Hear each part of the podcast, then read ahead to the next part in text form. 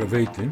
Извънреден подкаст, малко извънреден, в извънредно положение. Защо е малко извънреден? Защото обикновено записваме в петък.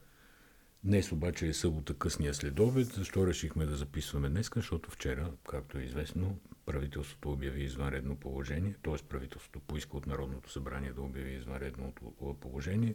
То обяви и реално искахме да добиеме някакси впечатление от а, първия ден на това извънредно положение, преди да започнем да си говорим с вас, образно казано.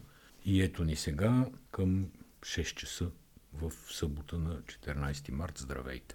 Здравейте и от мен! Истината е, че за добивам представа какво ни се случва, трябва малко повече време и някакси я добиваме с задна дата, защото сме в ситуация, която никой от нас не познава. И както не я познаваме, така и реакциите на хората за мен лично са тотално непредвидими от едната крайност в другата крайност. Извънредно положение първо ние не знаехме какво означава. Веднага тръгнахме да проверяваме какво е извънредно положение юридически и какво е фактически. Според мен самата власт също не знаеше, защото за няколко часа първите мерки, които бяха въведени, се прекроиха доста.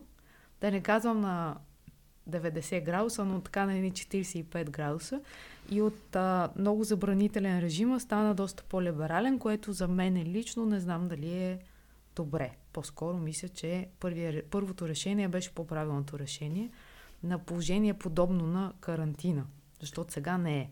Ами, нож с две остриета, ако искаш да поспорим малко. Първо да, да поспорим по градусите.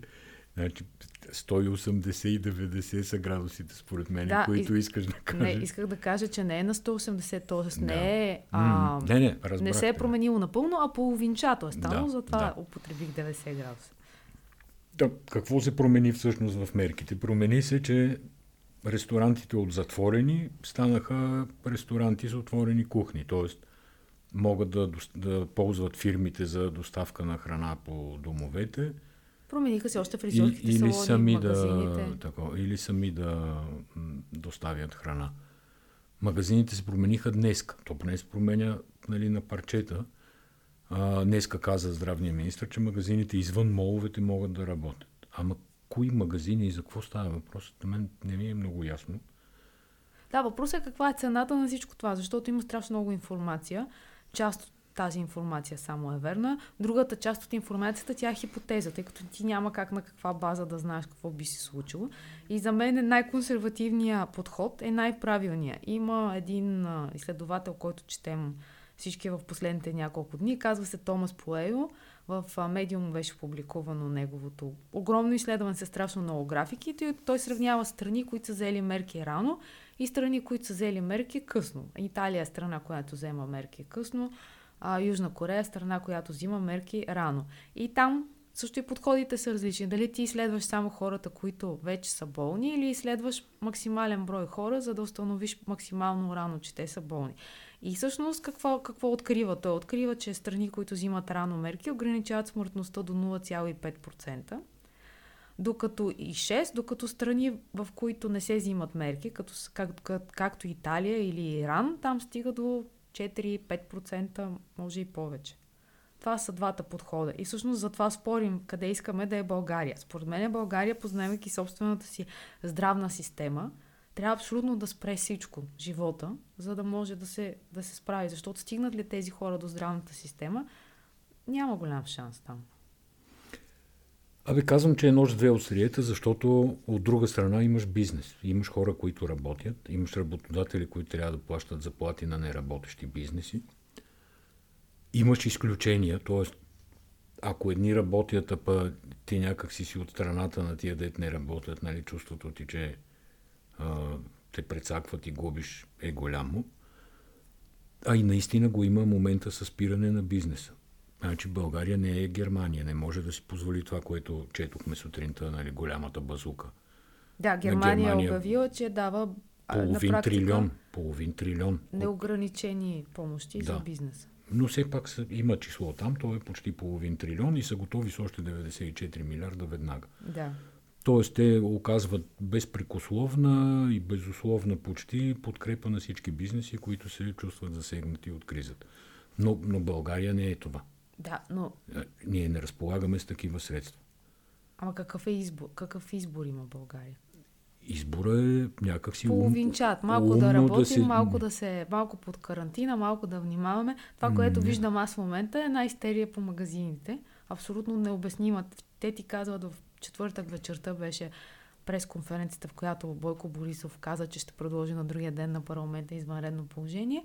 В петък се гласува сутринта и в петък след обяд хората отиват да пазаруват по опашки. Това за мен, Ама е, днеска вече няма.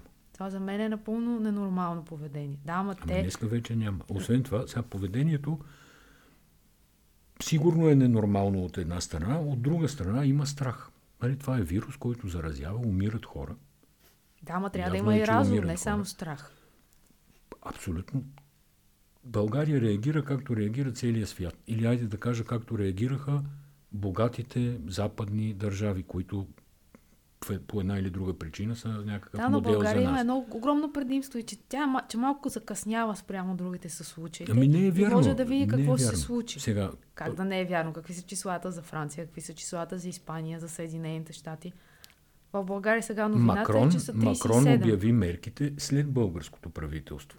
Испания обяви мерките след българското Не, не, правителство. говоря, че- Доналд Тръмп обяви мерките след българското Ама правителство. тези мерки бяха финансови мерки, които те Не решават само, да не отпуснат само. едни пари. Навсякъде се обявиха State of Emergency, извънредно положение. И в Испания, и в Франция, и в Съединените щати. И това беше след българското решение.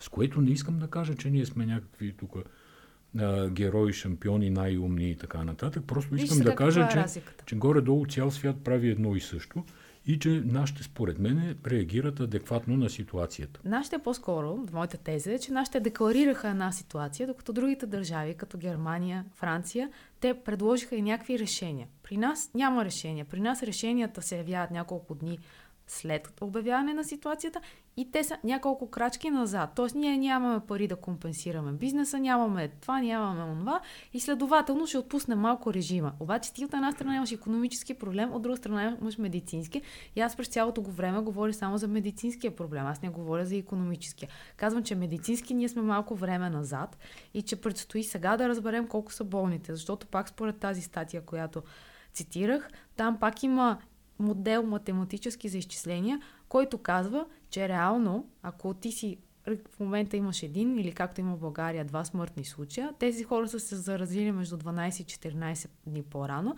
и на база на процента на хората, които умират, ти можеш обратно да изчислиш и по това означава, че в момента има над 1000 заразени души. Тоест предстои ние в следващите дни да ги откриваме. Тия, дни, тия хора обаче ги откриваме 10-12 дни по-късно, защото вируса се развива бавно в организма. Така е, но и това, това, всичкото но ние вече го знаем. това Като... не е изненада за никого. Точно и на, Да. на базата на това нещо могат да се вземат според мен по-крути мерки. Независимо, че бизнеса би страдал. Да, обаче бизнеса би страдал, ако това продължи супер дълго, разбираш, и Си- тогава бизнеса Сибина, ще страда страшно. Не, всички ние сме бизнес. Точно така. Тоест ние ще страдаме. Ама ние вече страдаме. Защото нали, първото нещо, което се случва е, че рекламодателите не искат да попадат в реклами за, в съдържание и да рекламират в съдържание за коронавируса. Всеки иска да е в такава весела, приятна среда. Никой не иска. И ще се въздържа от Паника. коментар. Аз това с веселите положителни среди, нали, рошави инфлуенсърки, по-точно не рошави, а обратното, нали, Сресани. насресани и напомадени инфлуенсърки, които пръскат добри новини и настроение по цял свят. Смятам, че страхотна греда от, от гледна точка на а, рекламните там компании и техните клиенти, но това, ако искаш някой път, ще го дискутираме, много ще ми е забавно. Но сега не е чак толкова забавно. А, та, не може бизнеса да спре. Просто няма как. Освен това, Ама виж, Нали? има и бизнеси, които ще спрат гарантирано. Так ти казваш не може, обаче днеска си говорихме Airbnb, абсолютно спира. А, авиокомпании спират. Airbnb са в пиар кампания, сега те обявяват, разбира се, че ще пострадат жестоко. Няма никакво съмнение. Но е сега преди малко четох, че са в рамките на някаква пиар кампания. Нали? Опитват се да по някакъв начин да поощрят, да контролират а, там апартаментите, с които имат договори, да дезинфектират, да репортват и така нататък. Всеки ще се гърчи и ще прави нещо. Целият конгресен бизнес, да кажем, всичко, което е свързано с събития, ти знаеш колко събития имаше на ден конференции, всичко това е абсолютно Умира. невъзможно. Спира. Значи, ивент компаниите в Съединените щати а, обявяват, че техни събития, понеже там се планира малко по, от по-далече, отколкото тук, а не много, те казват, че всичко до октомври, ноември е абсолютно анулирано и те реално няма да могат да работят. Българските ивент, ивент компании, същото нещо ще се случи. Ние имаме една голяма ивент компания. Да. Нали, има доста на, на брой по-малки, които са, да кажем, семейни. Не, има много. Има, примерно, да. какво става с киноцентъра, където се снимат западни продукции. Това също спира. Тоест, има страшно много засегнати, но според мен на тях такива мерки няма да им помогнат. Те биха помогнали на дребен и среден бизнес. Става дума за магазини, за ресторанти, въпреки че потреблението е страшно, страшно намаляло. Добре, това е феномен, който също се наблюдава по цял свят. И имаше много шеги за това, защо хората се запасяват с туалетна хартия. И аз прочетох защо хората се, зап... се запасяват с туалетна хартия, тъй като ми беше супер интересно. Да, искам само една скоба да отворя. Тая сутрин се събуждам, али, пускам си компютъра там с всички медии и фидове, които следя и виждам, че а, заглавният коментар на CNN е посветен на туалетната хартия и за това как американците са изкупили цялата туалетна хартия. Еми, то световна новина. В Getty Images има страшно много снимки на, на хора, които носят туалетна хартия, което само по себе си е комично, дори само като го визуализираш. Имаше един човек на моторче малко и зад гърба му има някакъв мега гига пак туалетна хартия. Добре, и сещаш ли се защо туалетна хартия?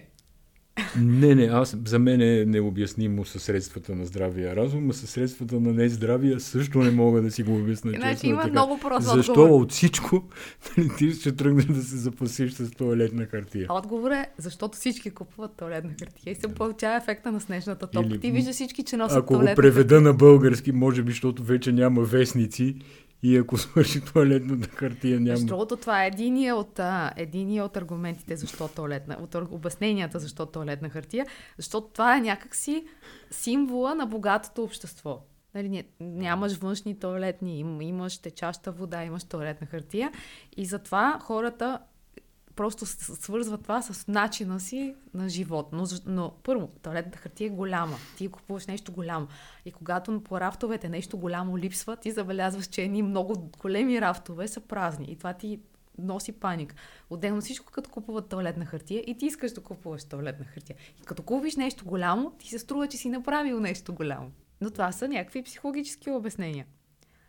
Мисля, че нищо не може достатъчно детайлно да опише любовта на човечеството но, но, към туалетната хартия. Наистина си прав за това, че се повтарят едни и същи модели абсолютно навсякъде по света. Бум, всички се втурват в суперите, купуват всички туалетна хартия и вече сега нататък нямам никаква идея как се развие нещата. Аз значи... виждам обаче и страшно много хора в другата крайност, които са супер спокойни, разхождат се по витушка. Това, което виждам от щатите, нали, освен туалетната хартия, с нощи гледах снимка на абсолютно празна, изпразнена аптека. Ама мисля, че американците носи падат по лекарства. Ама всичко са изкупили. Нали, не е въпросът да са изкупили, примерно, аспирина там или парацетамола. Цялата аптека търкаляха се някакви две-три кутии по едни рафтове. Направо от Ема това е и това е- същия е... феномен. Извинявай, това е в Нью Йорк. Ако видиш празна аптека, да. няма ли да отидеш да си купиш всички лекарства, които някога през живота си си пил? Ще отидеш. Сигурно. Това се нарича паника. Ама тук сме по-добре. Няма поне аптеките, гледам, че не са изкупени. Има предвид, че ние тук сме гърмяни зайци. Ние сме свикнали да няма, да се, да се редим по опашки, да взимаме от този, от тоня, разменям захар за брашно и, и такива неща сме преживяли. Докато те не могат, според мен, да си представят какво е да няма.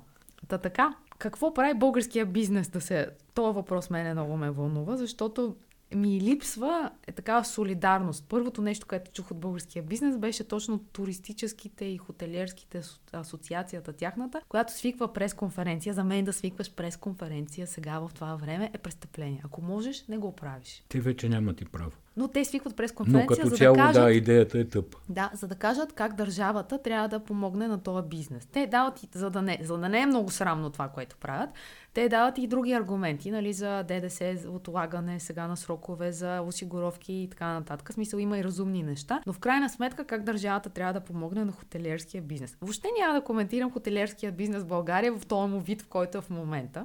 Ай, не искам всичките да са под един знаменател, но ясно какво мислим по въпроса. Въпрос е друг. Какво прави бизнеса за обществото? Защото когато има криза, тия, които имат повече пари, те би трябвало да се погрижат за тези, които нямат пари, нямат възможности. И тогава много си личи едно общество колко е зряло и колко е емпатия има в него по такива дребни жестове. И за това тук малко е сиво поле в България. Има няколко инициативи, които съм чула и които ще ги споменем след малко. Но първо почнахме с искането и по създаването. Ама създаването мисля, че не сме почвали. Поне по публична информация аз не съм чул богати българи да правят дарения за смислени неща. Тук не говоря да прехвърлят пари от печалбата си в някаква тяхна фундация, за да оптимизират, да кажем, данъчен резултат или нещо подобно. Наистина не съм чул. Всъщност познавам един богат човек, който прави доста дарения, но той държи да остане анонимен и аз ще го оставя анонимен. Но това е един единствен човек, който, в моя гледна точка, прави неща, които заслужават да бъдат а, и говорени, и писани, и, и в бъдеще ще станат известни. Но така или иначе той не иска да се споменава за това и в този смисъл не го споменавам. То не е във връзка с коронавируса това, което той прави. Той го прави да, аз мисля, че поне по принцип, 10 години. Човек ако прави, прави, но тези ситуации са някакъв тест. И аз ви открих две неща. И тук въобще не коментирам размера, защото бизнесите са различни и а, възможностите на хората са различни. Коментирам само желанието да помогнеш на някой. И не коментирам личните инициативи, бихме помогнали на възрастни хора, чието близки са в чужбина, или на хора, които имат домашни животни. Това не говоря за това. Говоря само за взаимоотношения между а, бизнес и общество.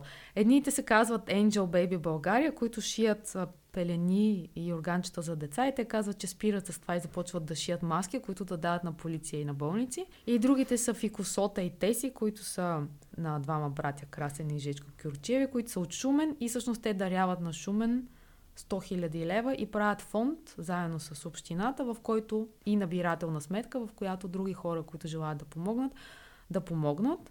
Това като... само искам да ти кажа, че доказва защо Фикосота и Теси са успешни компании. Нали, заради начина на мислене. Първо, тези хора са от Шумен. Не са забравили родното си място. Всичките им фабрики са там. Социалната политика, която водят сред служителите си, нали, понеже знаеме някакви подробности, също е на западно и сигурно над западно ниво. И сега в кризата те къде решават да дарат? Разбира се, в местната си общност. Там, да. където са им работниците, там, където са им предприятията, там, където им е родната община, така Аз да се, се каже. замислих кои други бизнеси много лесно могат да се включат. Това са куриерите. Те абсолютно никакъв проблем няма да съчетават някакви услуги, които така или иначе вършат. Вчера имаше много такава противоречива информация, дали куриерските услуги попадат под забраната на издадената заповед от Министерство на здравеопазването и едната фирма Еконт, мисля, че бяха казали спираме, Спиди бяха казали продължаваме, след това си смениха, всичките казаха продължаваме. Тоест куриерите работят. Те спокойно могат не да само, доставят. че работят, а те ще бъдат едни от най-печелившите от кризата компании и то не в близките месец-два, а в много по-дългосрочен период от порядъка на 12 месеца, повече месеци, защото дори и да мине епидемията, дай си сметка, че този навик, нали, всичко да се търси в магазина и да се обарва, някак си ще те премине и куриерите ще имат много голяма роля в това. Втори, второ, всички стартапи, които толкова успешно се да, ходят по конференции, говорят за себе си, биват представени в а, бизнес изданията, като например Уча се. Това е платформа, в която има не знам си колко хиляди урока и тя бе, можеше да бъде отворена, докато децата са в грипна вакансия, защото тя е по-скоро за средна класа, отколкото за масова, т.е. не могат да си я позволят хората. Нищо не 200 губиш. кинта е на година. Нищо не Малко губиш, да. да. Нищо не губиш, ако отвориш тази платформа. Напротив, печелиш. Хората научават за тебе, казват, че в ситуация на криза ти си поступил добре, защото истината е, че това, че те ще пуснат уроци по БНТ 2 или по БНТ 4, е влачи се опитват да направят нещо, защото тази система е толкова щупена и стара, че няма на къде повече. Но, но ти можеш да помогнеш и можеш да БНТ 2 покажеш... и БНТ 4 са на мултиплексите и са достъпни за практически всички хора, дори и да нямат кабелна телевизия, дори да нямат интернет. Но- в този но- смисъл това трябва да се направи. Но с оглед на, на достъпа до интернет, аз мисля, че в България нямам представа точното число, но беше нещо като 80% от хората имат достъп до интернет. Тоест няма проблем да се учи по... Не, тук съм напълно съгласен с теб. Не познавам там, не знам кои са собствениците на тази платформа, но като цяло, понеже имаме дете в възраст, в която ползва уча се, това нещо се продава, както преди няколко години се продаваха винетките. Но винетките се промениха, а това нещо не. Какво, защо сравнявам с винетките? Защото там, примерно, не можеш да си купиш винетка за един ден, не можеш за една седмица, нали? Тоест, срокове, които биха били удобни да си купиш винетка, да отидеш за една седмица до морето и да се върнеш, те отказваха да ги продават, нали, за да ти продадат нещо по-голямо за повече пари. Уча се са същата история. Значи ти не можеш да си купиш за 3 месеца, колкото е периода на един срок, например. Не можеш да си купиш за един месец. Не можеш да си купиш за еднократно, ако ти трябва някакъв конкретен урок да отидеш. Ти си опция 6 месеца, която обаче разделя... Е, която ти върши работа, ако си от септември, да кажем. До март. До някъде ти върши работа, но не, а ти трябва да си купиш за цяла година. Да, ама тя тая година от 12 месеца, 4-5, особено за по-малките ученици, които всъщност имат нужда от тази платформа. Има, са, това е някакъв практически... бизнес модел, да. Това е, така си избрали. Бизнес модел на терен, който не предполага толкова грозно да влезеш и да търсиш пари. Та така де, можеше според мен тия хора да си отворят платформата, нямаше нищо да им стане. Не, те много бизнеси могат да се преструктурират. Имам, чу... Не искам да ги обвинявам, защото имам чувството, че някои хора просто не знаят как да реагират в ситуации. Може би ще се сетят. То предстои, много неща предстоят да се случат. Не се знае колко, колко време ще продължи. Между другото, първите прогнози бяха за до лятото. Сега вече виждам, че всички изчисления, които се правят, както ти каза, да кажем, за конгресния а, бизнес, за есента, вече се говори за една година така или, или иначе те последствията пак не могат дори да се ограничи пандемията в някакъв срок, такъв, който пожелателен от наша страна. Те економическите последици не се знае къде ще отидат. Там ти ги следиш повече. Но четох, че всъщност те усилват само това, което вече е било регистрирано в края на миналата година. Първите забавения на економиката. Тоест, възможно е от пандемия да се мине в финансова криза, може би пазара, световните пазари на стоки, валути и ценни книжа, нали, които някак си определят до голяма степен това дали имаме усещането за рецесия или не, пазарите се чувстват като 2008 година.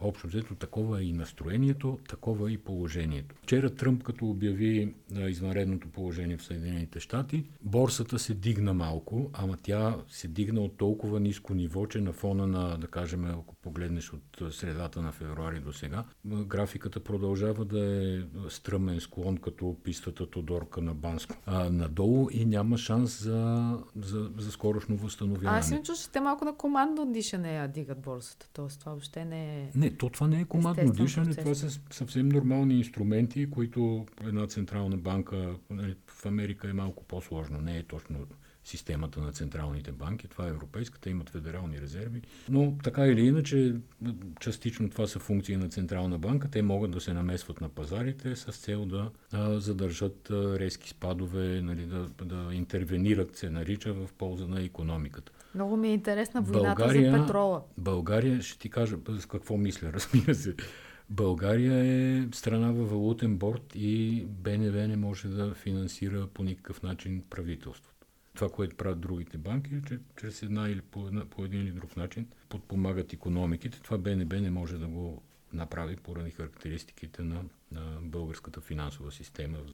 Тръмп като обяви извънредното положение в Съединените щати е една от мерките, които той каза, че се прави, е, че поиска от министъра на енергетиката да закупи големи количества суров нефт, за да се попълнят стратегическите резерви на САЩ. Това е също пазарна интервенция, за да се поддържа, а поне да се поддържа цената на петрола, защото коментарите на анализаторите за петрола са, че петрола пада и няма дъно. И нали, тук идва момента да кажа и втората теория за петрола.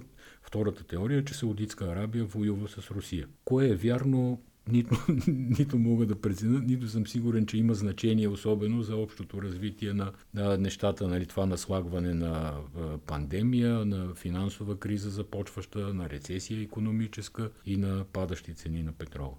Хищ не ми изглежда розово, честно казано, положението. И не знам това как ще се отрази на България. Дебата за еврото тотално го забравихме, между другото.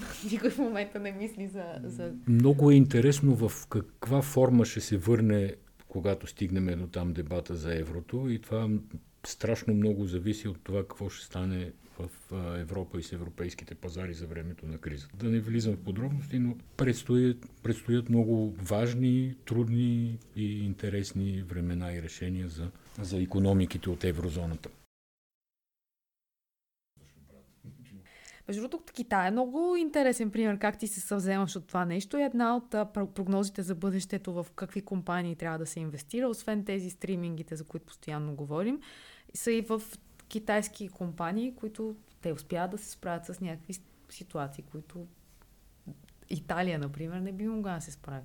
Не забравяй, че без да преувеличавам значението на това, което ще кажа, но все пак Китай е комунистическа тоталитарна държава. Не би го забравила, т.е. имам го Свободата и идеята за свобода там отдавна се различава много, се различава много силно от това, което други нации разбират Не, като, като цяло, свобода. освен това, трябва нещо много важно да имаме предвид, че азиатските а, общества, те са колективистични общества, силно иерархични и там мнението на индивида няма никакво значение. Там каквото се каже по иерархична линия, това се случва. Тоест, тези своеволия, които са в Италия, в България, излиза ми се, яде ми се, искам на фризьор да отида, например, защото трябва да си бладисам косата, те не са те не са приети там. Много Има нещо изключително и се е важно, според мен, като те тресне коронавируса, да не те фане с а, прораснали корени, а да, значи... трябва да си с идеално боядиса на коса. И трябва да се признае на Бойко Борисов, че той остана верен на фризьорките. Това, бяха, това беше неговия електорат. Още когато той беше кмет на София, всички фризьорки въздишаха по Бойко Борисов. И колко години по-късно той пак се погрижи за фризьор. Да довършим за Китай какво искам да кажа всъщност, че според мен целият свят се същиса от готовността за реакция при кризи, която демонстрира Китай. Толкова бърза организация, изграждането на болници, наличието на практически неограничени количества защитни облекла, на обучен персонал, на дронове, които полицейски дронове, които ходят из градовете и говорят с строг глас там каквото трябва да говорят. Огромни количества едни машини за дезинфекция. Това не може да е произведено сега. Това просто е стояло в едни... Да, мен ме впечатлиха тези праскачките, да ги наречем. Те бяха толкова Това хай-тек. е стояло в военно-временни запаси, в държавни резерви, просто по безобразно организиран, безобразно не е думата, Обратно, точно да обратната кажеш. е думата, да. С уникална организация бяха извадени, карани в действие и си свършиха работа. И сега какво почва Китай? Китай почва вече да не приема а, на своя територия хора, туристи, Европейци бизнес пътувани, нали, хора с бизнес пътувани от други държави. Еми добре, има ли други теми извън коронавирус? Аз не мисля, че нещо може да пробие. Ами, им, виждам опити тук там някой нещо да се обади по, по различна тема, обаче хората се интересуват само от това. Това да. е истината. Всъщност, най, най, може и като говоря за губещите, най-големия губещ са, това, са, това е спорта. Защото реално, и то затова са и толкова много сравненията с война и всички казват какво е било Първата световна война, Втората световна война, какво е било. Спорта да спре, това е нещо нечувано в мирно време. И там се загубят страшно много пари. Четох днес една статия за телевизионните права, но аз дори не мога да си представя какво означава това, да не се играе футбол, да не се играе тенис, да не се случва си нищо. Между другото, като казвам война, понеже Нали, Борисов каза, употреби тая дума преди няколко дни на пресконференция и страшно се му се подиграваха. Вчера Тръмп каза същото. Ние сме във война. Между другото, Борисов и Тръмп страшно си прилича, само да един Борисов няма бюджета на Тръмп. Това е ръчиката. Иначе цялата риторика, тя е абсолютно едно към едно. Добре, аз ти предавам да свършим днеска до тук. Имаме готовност да реагираме С кого си говорихме днеска? Пак да кажем нещо което е на ръба на черния хумор. Ми с никого че... не си говорим. Ние седим изолирани, искам да кажа. Аз съм с латексови ръкавици, ето тук да. демонстрирам на микрофона. Всички кандидати за президент на Съединените щати са в най-рисковата възрастова група относно коронавирус. Еми така е, ма. Мисля, дали е черен хумор и дали е изобщо хумор, нали, със сигурност е факт. Със сигурност, между другото, сега цяла Америка гадае Тръмп болен, ли е, болен ли е или не, защото се е срещал с бразилския президент а бразилският президент не е болен, се оказа. То това е много тъпото, че когато има страхове, има толкова много фейк нюз, има толкова много измами. Чувам, че сега и в България се появили веднага телефонни измамици, които звънят на пенсионерите, им казват, трябва да ви дезинфекцираме апартамента, трябва да си не платите, не знам си коя сметка. И тук е ролята на полиция, на там прокуратура, която се е пуснала да гони битовата престъпност, защото ще стане страшно. Добре, да, да не плашиме повече хората. Да. Продължаваме напред, както викаше Кобрат Пулев. Следим, отразяваме и сме готови да се включим с нещо жизнеутвърждаващо, ако има. Ще се четем, ще се слушаме и така. До скоро. Чао. До скоро.